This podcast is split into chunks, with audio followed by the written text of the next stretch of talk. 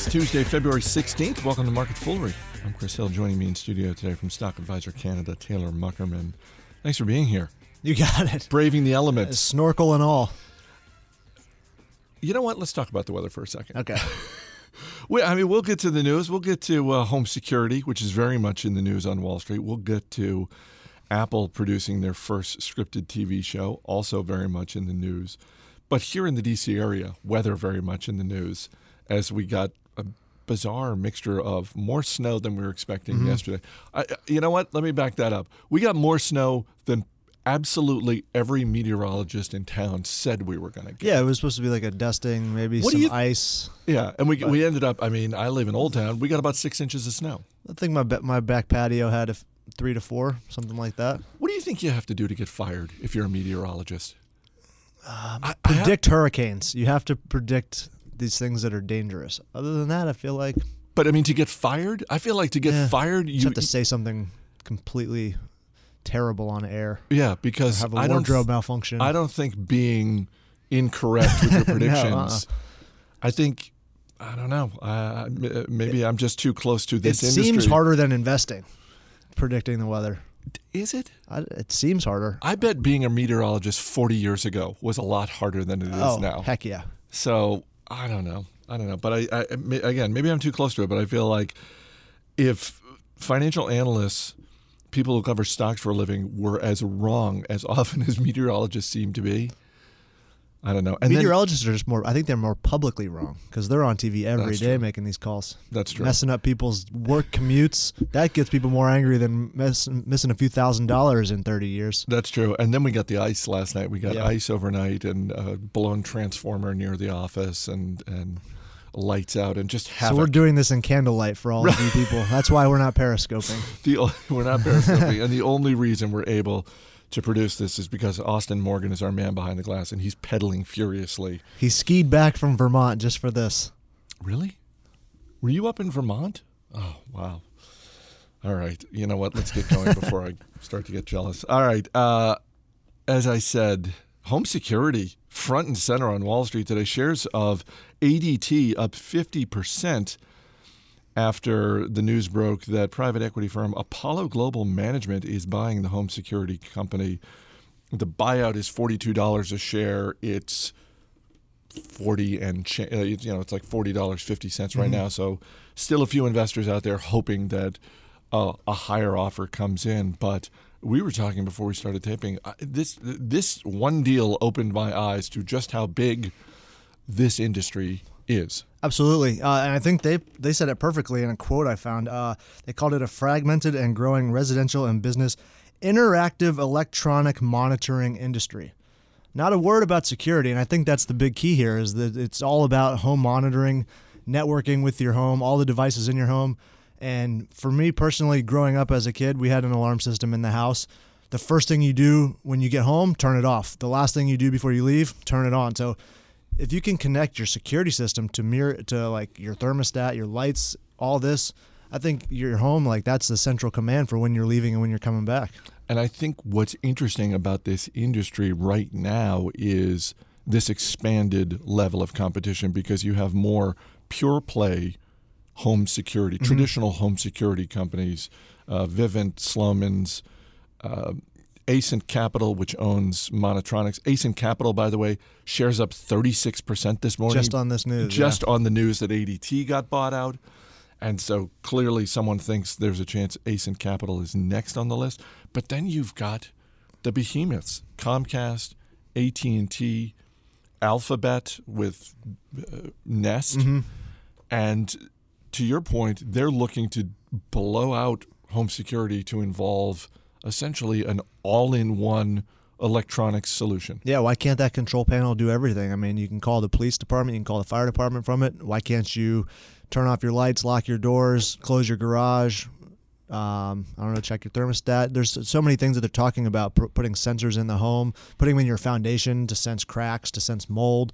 Um, I mean, homes built today are going to look old in five years just based on the capabilities of these homes in my mind because of things like this. They already had a they already had a security business in um, prime security services so they're just adding to that and they're expecting over $4 billion in revenue from this adt business on an annual basis. So it seems like a good move from Apollo Global.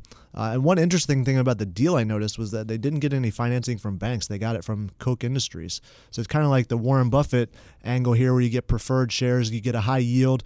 Uh, he, with the Heinz deal, Tim Hortons funding at 3G Capital.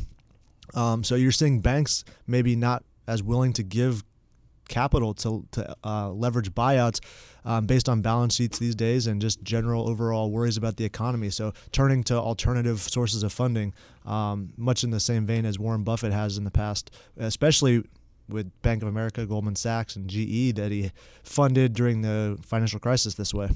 I'm glad you mentioned that because the one thing I hadn't looked at was how this deal was being financed. Mm-hmm. Because just looking briefly at these two companies, Apollo Global Management is not a big company yeah. if you're just looking at their market cap. So I just thought, wait a minute, how are they getting this deal done? Because they clearly don't have the cash on hand to just execute this. Well, there's a few billion in cash, and then the rest of it is coming from a few different tranches of debt, and then uh, this this preferred share infusion uh, of cash that um, Koch Industries through uh, was it Koch equity development is like their their private equity arm that they have within that business, and um, so they provided some some capital for some preferred shares in return. This is a story that broke late last week, and credit to the Hollywood Reporter for being the news outlet that broke it. But starting to get some traction now that the long weekend is over. Apple is reportedly making its first scripted TV show.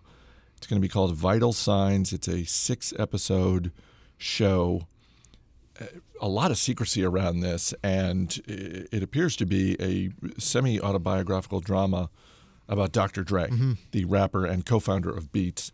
And right now, it is looking like the business move here for Apple is to make this show six episodes and then distribute it on Apple Music, mm-hmm. which, of course, is a service that charges $10 a month. Absolutely. So, the, in terms of I, I don't know whose idea this was, and clearly Dr. Dre was involved at some point along the way well, because he's reportedly he's, still, star, he's starring in it. He's at, still an Apple employee, from as much as I can yes. gather, with his three billion dollar acquisition of his Beats right. um, headphones business.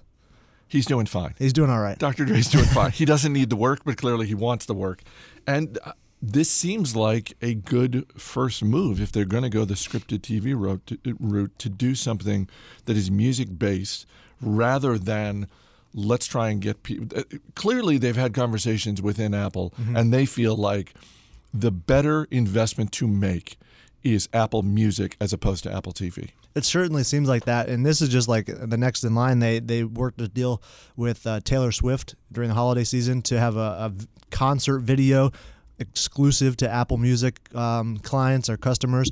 Um, and then they were able to use her in, in promotional marketing on gift cards in, in, stores and, and promoting her 1989 album. And then they had uh, Drake released one of his hit singles music video exclusive to Apple Music. Some people think that that cost him the number one hit on Billboard uh, Top 100 because those views weren't handed over to the Nielsen Ratings Index.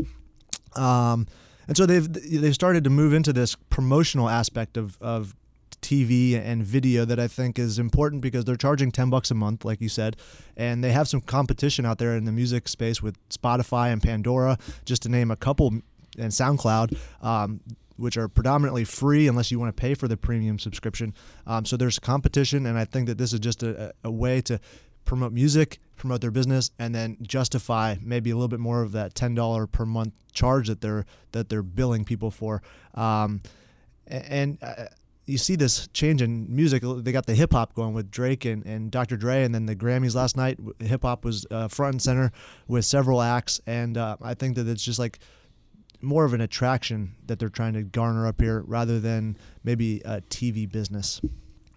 Well, if you if you think about how Netflix grew their business, mm-hmm. and one of the key moments for Netflix was House of Cards. Absolutely. And how they had a hit original show that they were able to produce and then that's the differentiator that that brings in new customers, presumably. Mm-hmm. And Netflix has expanded that dramatically. They've got a lot more original series. Some of them big hits. Mm-hmm. Some some of them are, and you can just tell if you've ever seen a Netflix television commercial, you know very cl- quickly what are the big hits because those are the ones that are featured in the ads. And so, House of Cards, uh, Orange is the New Black. They've Yep. made a couple of Marvel series. Actually, right before I walked in the studio, I watched the first trailer, which just dropped for season two of Daredevil, which which looks great. But not everything is a hit. No, House not of at all. Cards. Some of their, I think Lilyhammer was their was their second show out of the gate, and that didn't do particularly well. It's not necessarily a critical hit. And so, when you look at Apple, to the extent that they're trying to follow that playbook, it seems like a smart move. If this is a hit, then it essentially gives them, uh, it garners them greater critical interest, Right. and it also presumably consumer interest follows. and it's starting in house, so maybe it's a little cheaper having Dr. Dre already as as an employee. I don't know if he's a direct employee, but you have to imagine that somewhere in the contract for three billion dollars, he owes Apple something more than just some headphones. Um, so.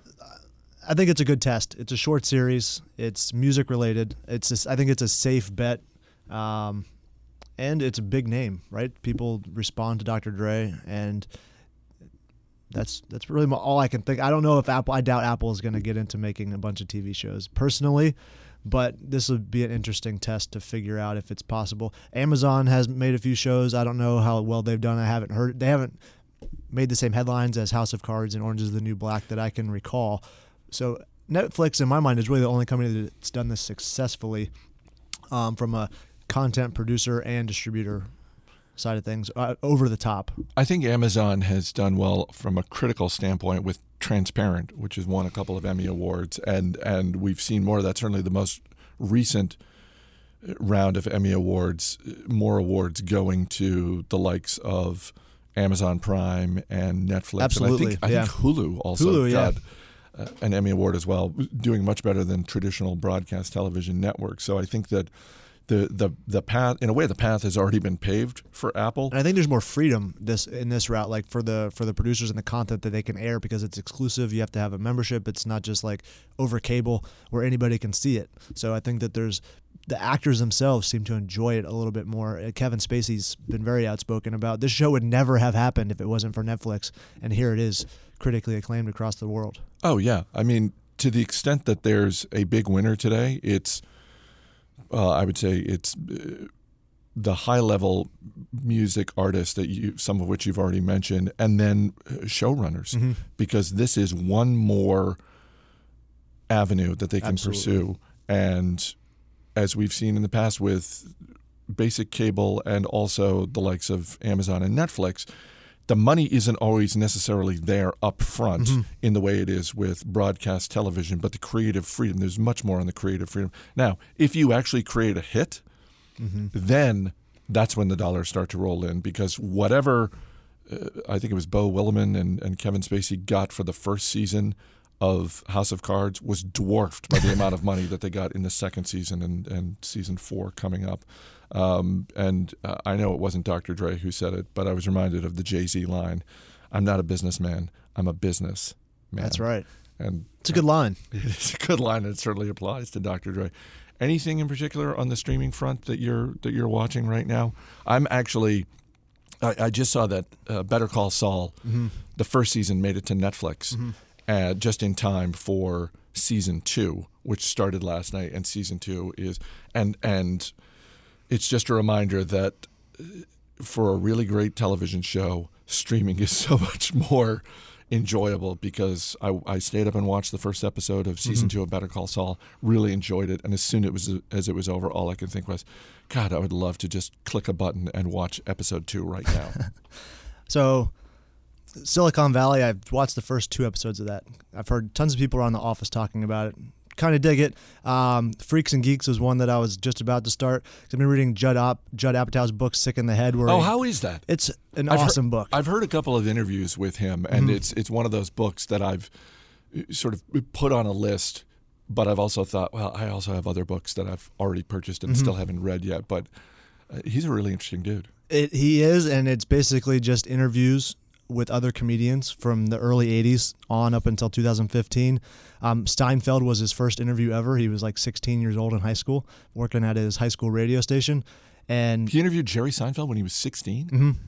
when, when Judd Apatow was 16 and Jerry was still doing the, the back alleys of New York stand up um, and kind of tricked people into interviewing with him because he said, Oh, I'm calling from a radio show. Didn't ever tell him his age. And this was back before the internet and you could Google him and find out who he was. So he'd show up, he'd be 16 with a huge recording device, and they, they would, uh, the, the content is spectacular. Um, I'll let you borrow it if you want. But he was the producer of Freaks and Geeks, and it's it flows throughout the whole book. Other comedians really responded well to it, so I'm, I'm going to give it a shot. Nice. Thanks for being here. Mm-hmm. As always, people on the program may have interest in the stocks they talk about, and the Motley Fool may have formal recommendations for or against. So don't buy or sell stocks based solely on what you hear. That's going to do it for this edition of Market Foolery. The show is mixed by Austin Morgan. I'm Chris Hill. Thanks for listening. We'll see you tomorrow.